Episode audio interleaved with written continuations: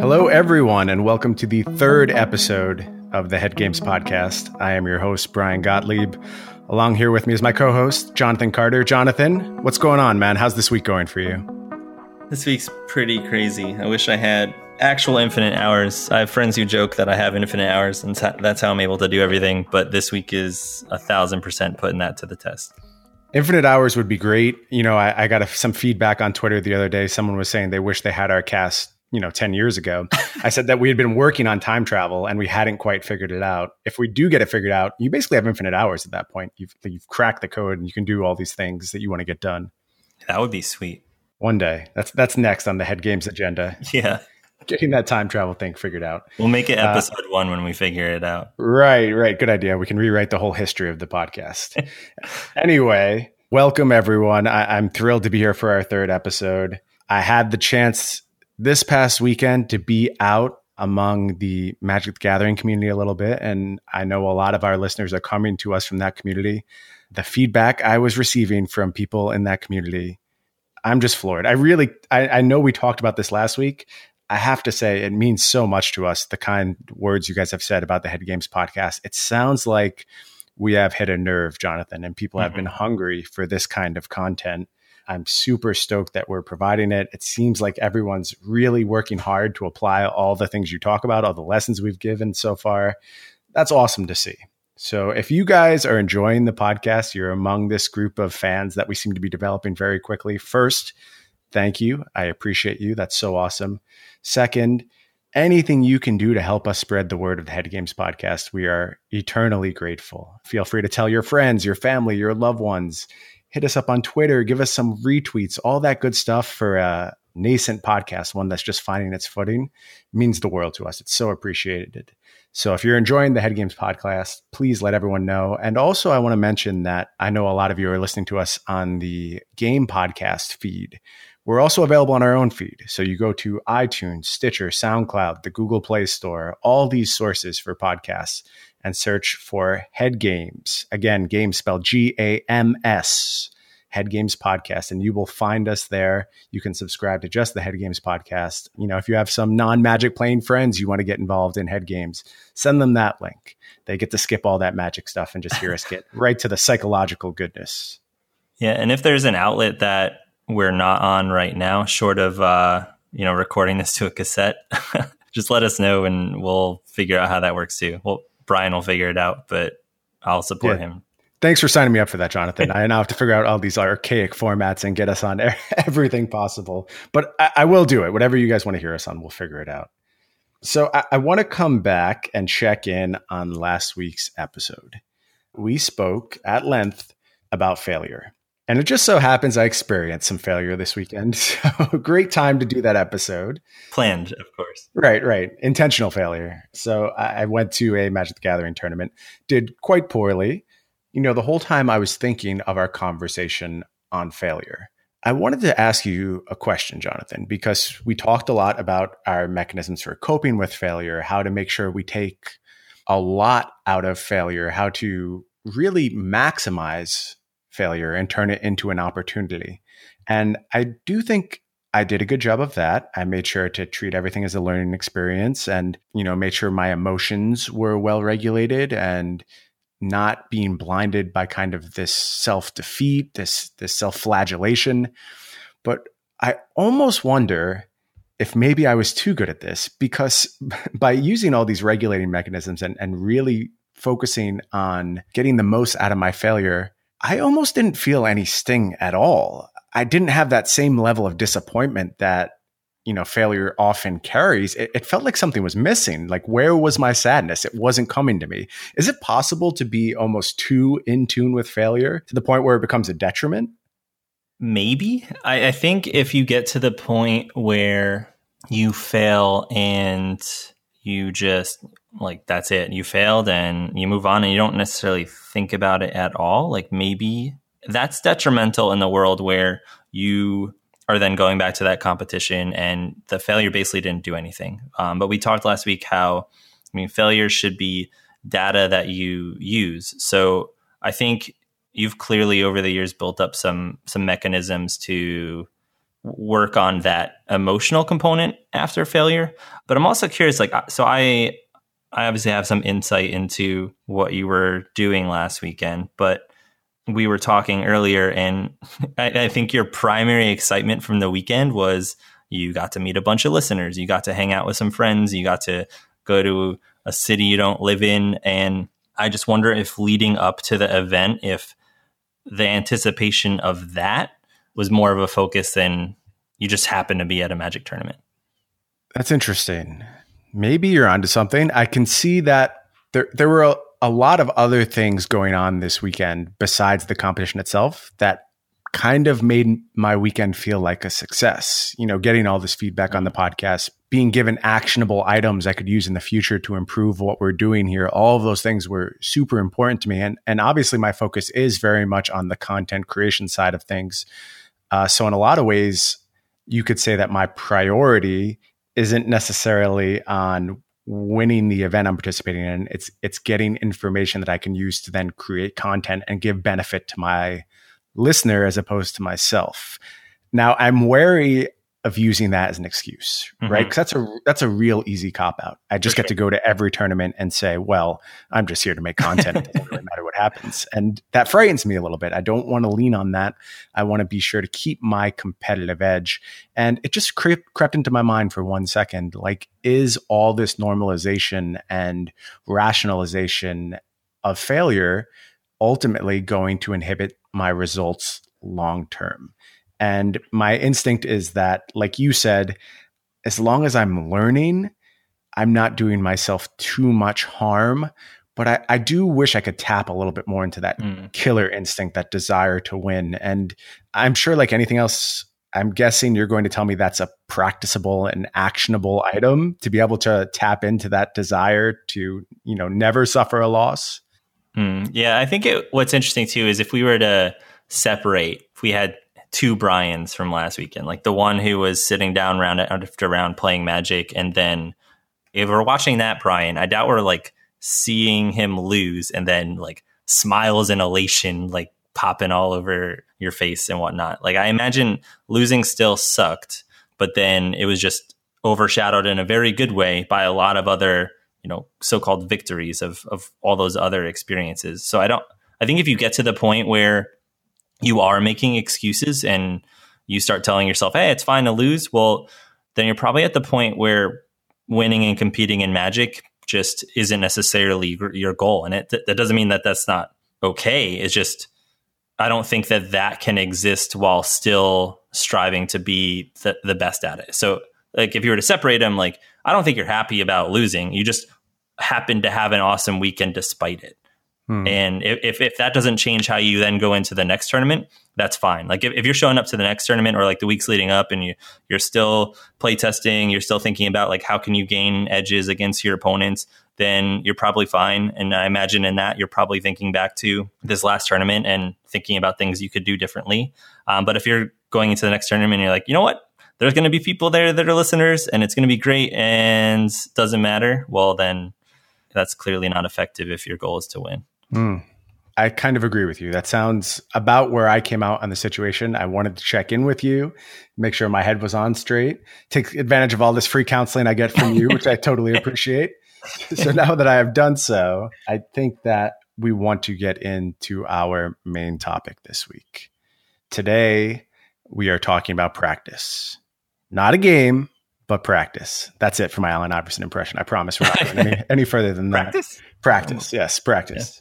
Effective practice seems like the start of any foundation of competitive success. We know in order to be a great whatever athlete, mental athlete, accountant, guitar player, all of these things require practice. So I thought today would be a great opportunity to talk with you, Jonathan, about how you treat practice in your field, uh, mm-hmm. any kind of insight, information you can give us on how we can be better practicers of whatever goal we're trying to accomplish. Definitely. We tend to call it deliberate practice. A lot of this study of this um, starts with a guy named Ericsson. He's considered really like one of the experts in the field. And a lot of people, a lot of our listeners, I imagine you have heard of this uh, like 10,000 hour rule. Yeah, absolutely. I've heard of that. All right. So if I say 10,000 hour rule, like what comes, to, what comes to mind for you? How would you describe it? I think it's often expressed as the threshold for being a quote unquote expert at any activity is having put in 10,000 hours worth of practice. Yep. And there's like some pop psych books that just called it that and didn't really go into the actual studies. And the idea is that you hit this magical 10,000 hour number and whatever you're doing, and woo, you're an expert and y- you did it. And that there's like up until that point, you're not. And after that point, like, I guess it doesn't matter. When really it, the studies that they were looking at, it's it's an average of 10,000 hours. It doesn't take into account what the performance is. But what's important about it is the idea that people who do become masters in whatever their endeavor is don't do it overnight. They don't wake up tomorrow after deciding, like, hey, I'm going to be an expert in whatever it is, and suddenly they're there. That it takes hours upon hours of deliberate, focused work. That's what separates us from the people who are are better at things than us. And w- with that too, like it's not a guarantee. I mean, if you and I wanted to be like NBA centers, and we're just like, all right, we're going to both be centers in the NBA. It's going to be great.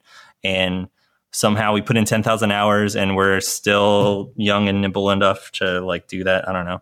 Just imagine this magical world. Like very magical. I mean, this is so yeah. far removed from reality. It's not even funny, but yeah. please continue.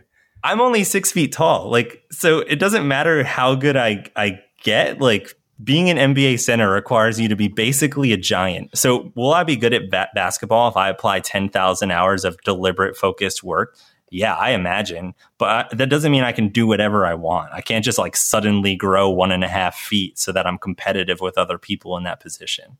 I have to say, I'm really happy to hear your kind of I guess rejection is a little harsh, but your problems with the 10,000 hour theory, because just as a layperson, it's always seemed like such a dramatic simplification to me. Like, first of all, think about how many undefined terms and variables are contained in those kind of statements. Like, what is practice? What counts as effective practice? What is being an expert? What does that even mean?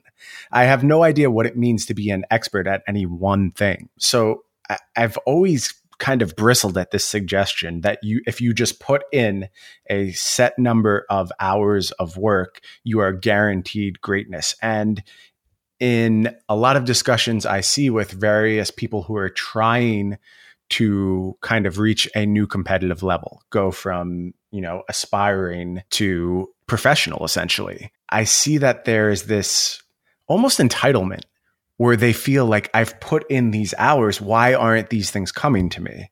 And I have a feeling you're going to have a lot to say about what those 10,000 hours need to look like in order, if we agree upon this weirdo threshold that, as mm-hmm. you said, you know, is always moving and really isn't all that accurate. But if we are willing to accept that concede for the time being, what do those 10,000 hours have to look like? What does effective practice actually entail? Yeah. And I'm not going to put an hour on because, like, average of 10,000 means like some people might do it in a thousand or like oh, maybe they've already got some skills to leverage. Like, the number doesn't really matter. But the, the other bit that that whole concept doesn't even mention is so I can just randomly do stuff loosely associated to what I want to achieve for X amount of time and like suddenly I'm good. It doesn't make sense, but I think it's something that a lot of people do. If you think about how people tend to describe their endeavors at getting better. Like I think of some esports, like, oh, I'm just going to jam a bunch of leagues or I'm, I'm just going to grind it out for a few hours every night. Mm-hmm. It just sounds like people are like their their intention for getting better is they're going to run into a wall over and over and over, and they hope the wall eventually breaks. Those two words, jam, grind, I hear them all the time, especially in the context of online gaming. And I think you're exactly right. It gives this impression that if you just do it and you just force yourself against this object over and over, yes, it'll finally come through and you'll break through that barrier and reach the next level. Right. Like, and just think of anyone who, who you know who's been great at anything. Like, I don't think Mozart just randomly threw different notes together and then got to this point in his life where he was like, well, and now I'm just really good at putting notes together and like, look at all this sweet music I made. Right. He got out his his sundial or whatever means of timekeeping they used at that time and was like, "See, yeah. yeah I've done the ten thousand hours. I am now yeah. qualified to write this piece. Good to go." And, and it, if people think of their favorite athletes or in esports, like you have these people who are significantly better than most people at video games. They didn't just decide, you know, I'm going to play some League of Legends and tomorrow I'm going to be a pro. These pros behind the scenes or these athletes behind the scenes, they do all sorts of stuff to get them good at what they do. I totally believe that. And lay it out for us. What is it that these people are doing in their practice that either you or I or just the average listener we might have today are missing? What is what are, what are the key ingredients to getting their practice on par with people who do achieve this level of greatness? Sure. I, there's likely a lot more that certain people do, but if we want to break it down into four pretty simple ideas, I think number one, people. Wait, hold on. You don't you don't have a catchy catchphrase for your four ideas. You're about to revolutionize the game of practice right now. What's the catchphrase? I have not spent 10,000 hours on being good at marketing or okay. catchphrases. So unfortunately, it's a glaring weakness in my my practice. Well, start putting in those hours. I'm going to need better catchphrases out of you for the, right. the set of uh, hotness we drop on people here. Okay. Well, if we think of one, we'll just edit it in after our time machine. Yeah. So, number one, going into practice, people who have an effective practice session, people who grow from it, they go into each practice session with a clear, specific goal in mind. They know, okay, I'm going to be practicing for X amount of time, or I'm going to play X amount of games, and I have this target that I'm trying to get better at. So, like when I played lacrosse, I mean, I went into we would play wall ball a bunch solo. It's just like you pick up a lacrosse stick, you throw a ball against a wall. It's quite literally what it sounds like, but it's a way of getting a bunch of reps on your dominant hand, on your non dominant hand, practicing the transition from dominant to non dominant. And so the goal would be to hit like 100 in a row on each and then 100 while switching. So I practiced until that happened. So people need to figure out in whatever they're about to do, like what is what is my goal with this session? Tell us a little bit about what an effective goal looks like. Should it be a numerical style goal? Is it enough to have more ethereal goals. Like mm-hmm. I want to feel good about my ability to ride switch if you're training snowboarding or mm-hmm. can it can it be softer than I need to do X number of reps or X hours of reps? Yeah. yeah I think one uh, one easy way is throwing numbers on it, but there there's absolutely feelings or like achievements you can make that that you want to go for. I think switching like riding switch is fine. That's a good example of it. Like as long as after you're done practicing, you can look back and and see if the needle moved or if it didn't. Just because you set a goal doesn't mean you achieve it, but it at least gives you a direction for what you're about to do. So a bunch of Overwatch pros I've witnessed, they'll go into just practice games with AI bots before any scrimmages or anything, and they're just going to play for X amount of time. Like they, maybe they have 10 minutes beforehand and they're just going to hit as many headshots as possible with Widow. And so I've seen players like who are exceptional at Overwatch, better than most people. They're sitting there shooting against bots for like 10, 15 minutes before a scrimmage. And they're only accepting like the success for them is each time they get a headshot in one shot. And they're just trying to hit as many of those as possible in whatever time allotment they have. Right. And for people who don't either play FPSs or specifically follow Overwatch, I think that the usage of bots is typically something that is confined to players who are just starting out with the game. Right. Yeah, you you think you would get better practice playing against people who are alive and as good as you and that's likely true, but a good way of warming up is playing against the computer because it's easy and you can just start it whenever you want. Right. And the most important thing, though, about that takeaway is that they're doing this easy thing, practicing against the computer, but they're doing it with a particular focus. Like, I need to achieve this goal in this easy thing. And they're making the goal more difficult than it would be to just get in there and pop off some rounds against the computer, which ultimately isn't going to do anything for them. Right. And I've had players who are exceptional say things to me like, oh, I'm practicing my Widow headshots because I'm not good at this hero yet. And Widow, just for if you don't play Overwatch or know it, it's a sniper character. So it's a lot of precision aim. And then I watch them load up a game with bots and hit like 30 consecutive headshots using only 30 rounds. Like they're obviously good, but even at that level, they they're not satisfied without keeping that skill fresh. That's a really interesting application of practice in kind of a new sport, a new burgeoning field. Because I think, you know, we're pretty close in age. We're mm-hmm. getting older. And I think it's fair to say I didn't grow up in an esports world. Esports is something that came about as I was, you know, into my 20s, basically. And now being 35, it's something that I feel like in some ways I missed the boat on. A lot of my practice sessions are based in real hard sports, not esports. So in, you know, football practice, basketball practice, baseball practice, I did all those things. I've never been in an esports practice session though. And it's always really interesting to me to hear what they consist of.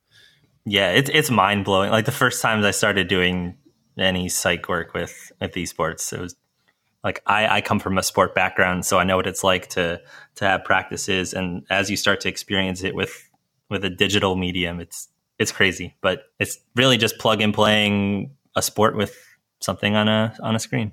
Right, right. All right, so it sounds like step 1 of effective practice, goal setting. Step 2, what is step 2 of effective practice? This sounds obvious, I think, but good practice involves maintaining focus for the duration. So either minimizing distraction or just finding a way that keeps you wholly focused on the task that you're doing. So I guess I would ask you to clarify a little bit what you mean by wholly focused. Does sure. that mean you know there there can't be interruptions. It has to be only that task for a set period of time.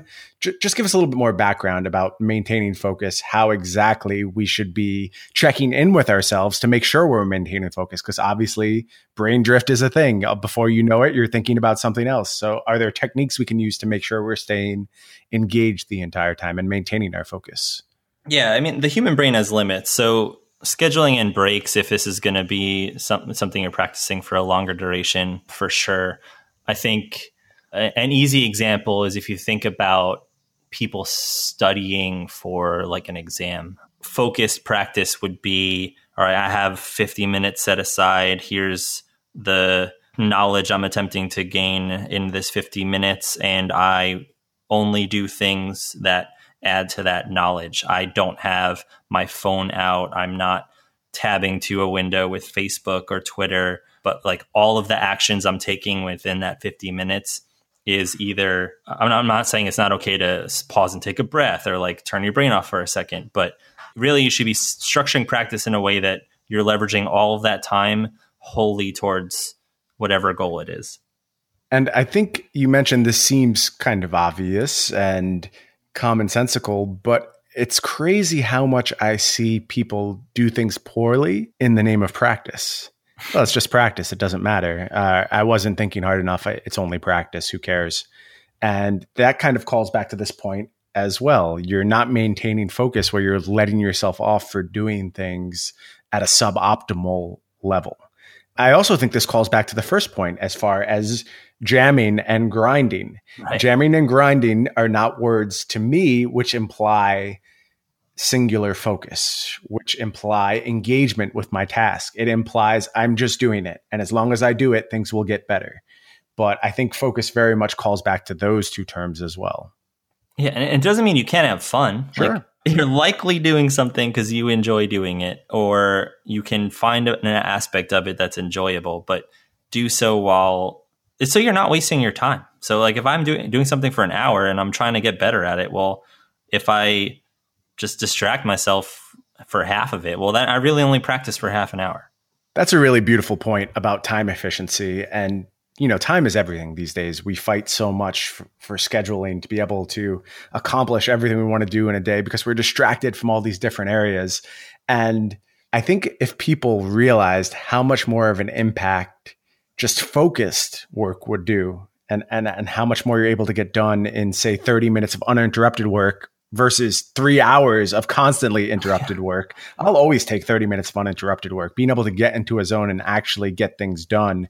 That's how I work. Do I battle with myself sometimes? Am I reaching for my phone? Absolutely. Mm-hmm. But in my best, most productive, most, I would say, growth instilling moments, it's with singular focus every time. Yeah. And so a lot of that is some self awareness of what tends to distract you or what's likely to get in your way of keeping that focus and trying to stage your environment so that those distractions are minimal.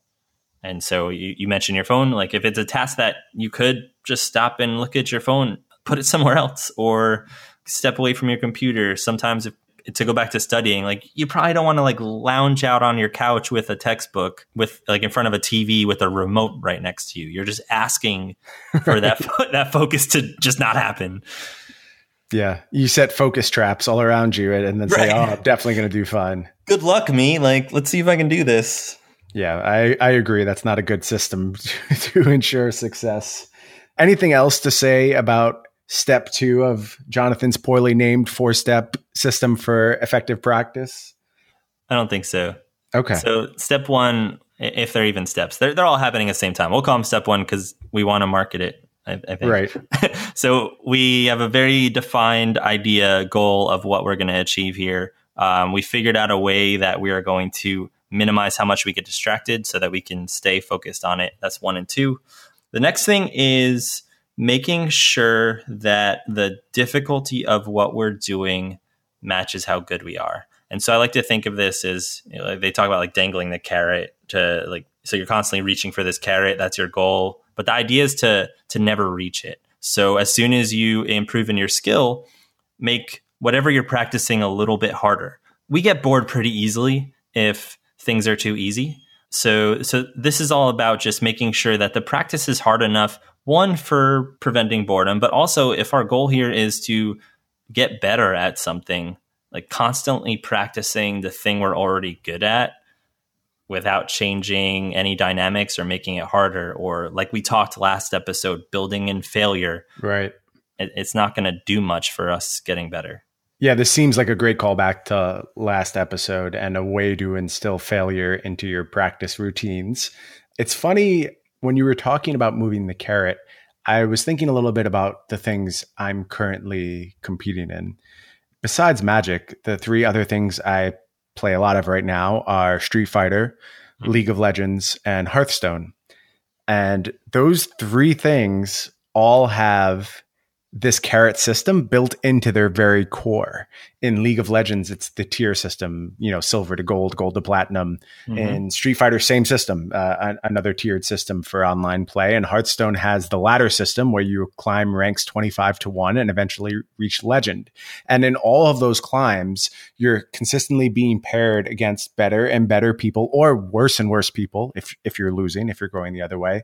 But the system is designed to keep you playing at a challenge all the time. And I am very sure that psychologically, this is a huge reason why all three of these games are super, super successful is that they challenge us and they prevent us from getting bored because you're always playing someone who's probably better than you at the moment. I mean, part of the climb is you have to get to the people above you. So you're you're always challenged every time you log on. And I think we as competitors love ladder systems. They're so good for instilling that desire to compete. And the people who get frustrated by it like when they're losing a bunch or they're stuck at a certain elo they're probably the people who are practicing randomly. It's like well i'm going to pick this off meta champion in league that i'm mildly good at and i'm just only going to play that. And weird now the meta is hostile and it doesn't work and i'm just going to keep trying it and then i fail. Like well well yeah uh, you're just trying the same thing over and over again. Even if it's a champ you're good at, but it's just not working, you, you, there's probably something that you're doing wrong and you're just not practicing it. And there's also included in this group of people probably the Elo deniers as well. Yeah. And I'm, sh- I'm sure you've come across these people. If I was only at a higher rank, then I would win all the time because at this lower rank, people, people are too are bad. Bringing me down. Yeah, yeah, I, I love that. That's one, yeah. one of my favorite fallacies. Maybe we'll do a whole episode about that sometime because I, I feel like there's probably a lot to unpack there. Yeah, it's our brain's fault. Our brain is stupid sometimes, but we just play into it. I believe that. Yeah, but like in, in general in this, I think part of it is working on what you're good at is fun. It's fun being successful and working on weaknesses sucks. Like that that's just how it is. But it's by working on our weaknesses or making what we're starting to get good at a little bit harder. Therefore, like there's probably some weakness in that. That's what keeps us getting better. I, I do agree with what you're saying, but I also think that for me personally, I love picking up new things and having that challenge of getting to a competent place and building that level of understanding. So when I, you know, I, am first jumping into this pool and everything's so far out of my depth, I really have no idea what's going on. And part of the process of pulling in all these different sources of information and, and finally getting myself to a competent place, I like that struggle. Do I want to succeed quickly? And, you know, if I just got beaten to death, would I eventually give up on it? Possibly. But in general, that cluelessness can drive me sometimes. Am I unique in that? Is it everyone who just wants to confirm what they're good at? Or are there people who kind of operate differently and, and look for those challenges and try and find new good things? I don't think it's everyone. I think it's, I feel like it's more that everyone has probably had an experience like that where there's just something that's frustratingly difficult and it's in the way of them like if they can figure out or like motivate themselves to practice it or think about how to practice it properly like that will un unlock like a a new level of skill that it's just hard to do at that point. Like i think about a year ago i blew out my ankle skating. Like i grew up playing lacrosse. Uh, i switched playing to adult hockey a couple years ago and then promptly blew out my ankle which is wonderful. And if you've never skated before it's really unintuitive for the human body to dance around on blades on ice and then like try to play a sport while doing it. Yes, um, it is. but like coming back from injury, I am significantly better still to this day at stopping on one side than I am at that stopping on the other side to do a hockey stop. And there was a very long time post injury where I like just didn't even try because like I justified in my head, like, you know what, I can stop. It's like it's not optimal. It's harder to change direction at, at any amount of speed if I if I can't do both. But man, it sucks trying it. So it was more fun to just like skip the learning part and just play adult hockey. That's interesting because I have a similar situation. I only learned snowboarding in the past few years. And going back uh, about a year and a half ago now, I was on a rail, fell off the rail, landed squarely on my shoulder, tore my labrum, and required shoulder surgery. And I have not been back on a rail since that point because you know, I failed. And it's kind of intimidating to take on this thing I had failed at in the past and, you know, had a catastrophic injury from. Uh, I haven't been able to get myself to the place where I'm willing to try it again. So I guess I tooted my own horn a little bit on taking on challenges. But if I'm being honest, here's the challenge that I've avoided for, you know, about two years now. Right. And and there's a lot more going into both of ours. Like fear of re-injury is a thing. Right. Fear of failure sucks. But if we're honest, uh, you getting better at snowboarding, like if you're looking to do tricks and such or be able to be better at rails, like and me being a better overall skater for hockey, like that will not happen until we figure out a way to practice whatever that weakness is. Right. Right. In my case, my wife is also yelling at me a lot that I should never get on a rail again. So I do, I do have a little okay. bit of a built-in excuse, but that's fair. We, we, might work through that. We'll convince her at some point that the rails will be okay.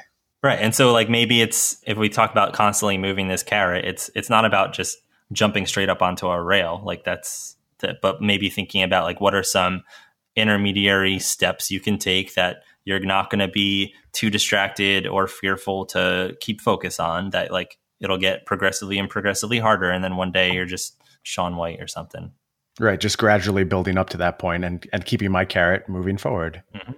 I like it. All right, so it sounds like we have defined step three of the poorly named system. Are we yep. ready for step four? Sure. And this one we talked a little bit about last week, but the idea is to build in feedback loops every step of the way. And so last week we talked about how it's really important to have the awareness with ourselves uh, about after we fail, like what was it that failed? Did we just do something wrong? Was it a fluke? Was it variance? Or or are there steps that I can control that would lead to more success?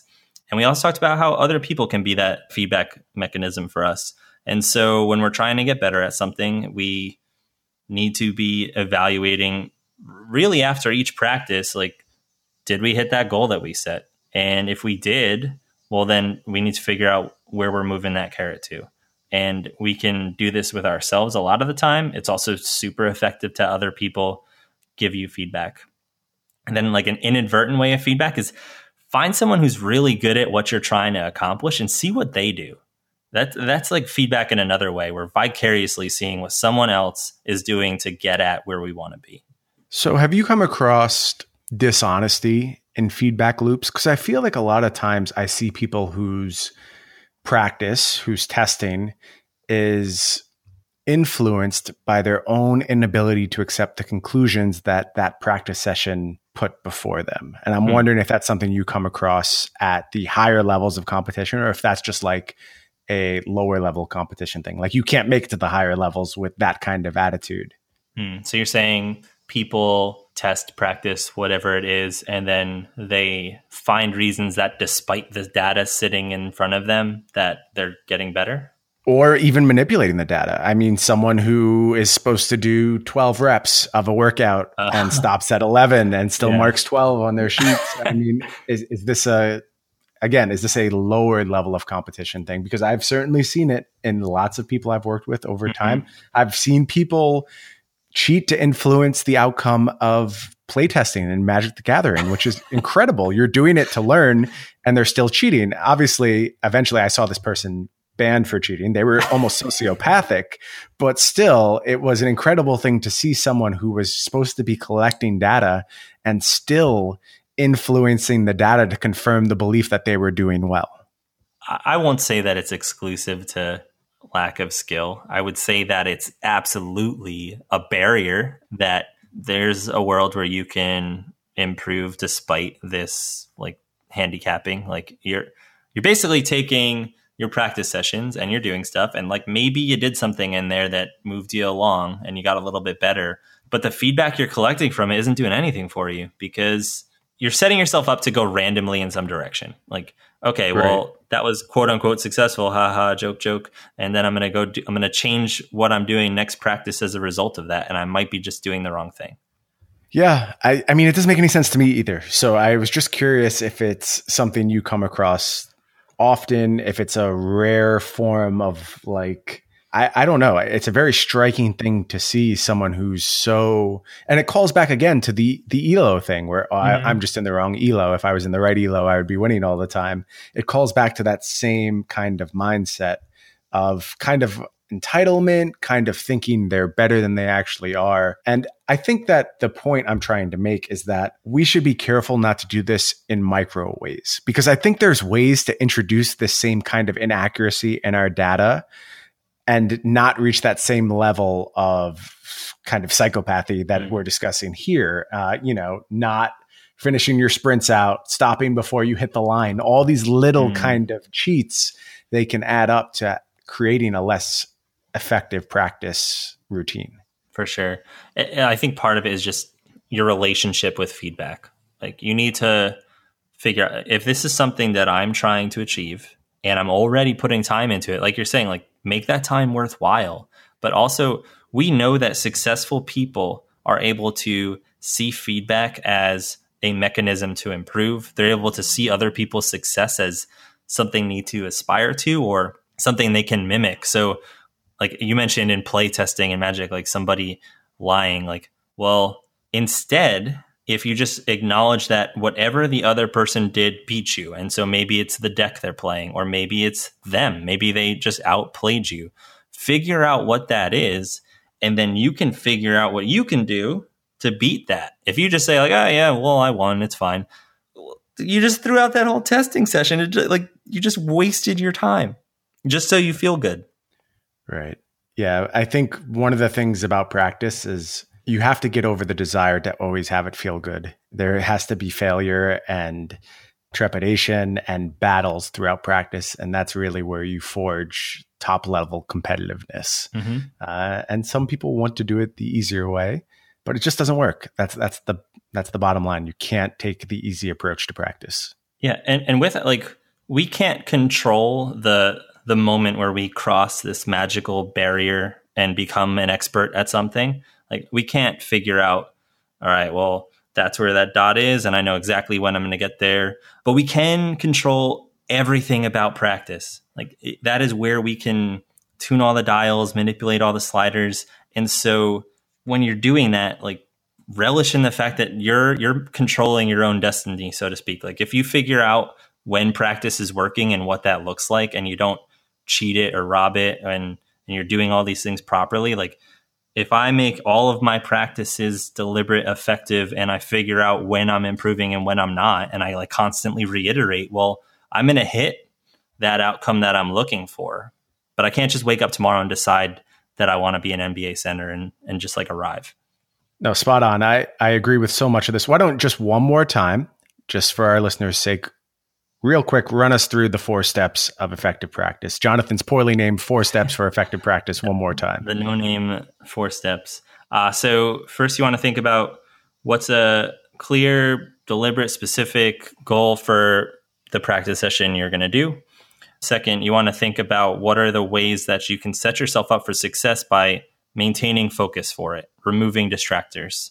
Third, you want to constantly move the carrot. So each practice session should be harder than the last one as you improve at a skill and you should like not make it impossible, but constantly make it a little bit harder than the last one so that you're actually improving.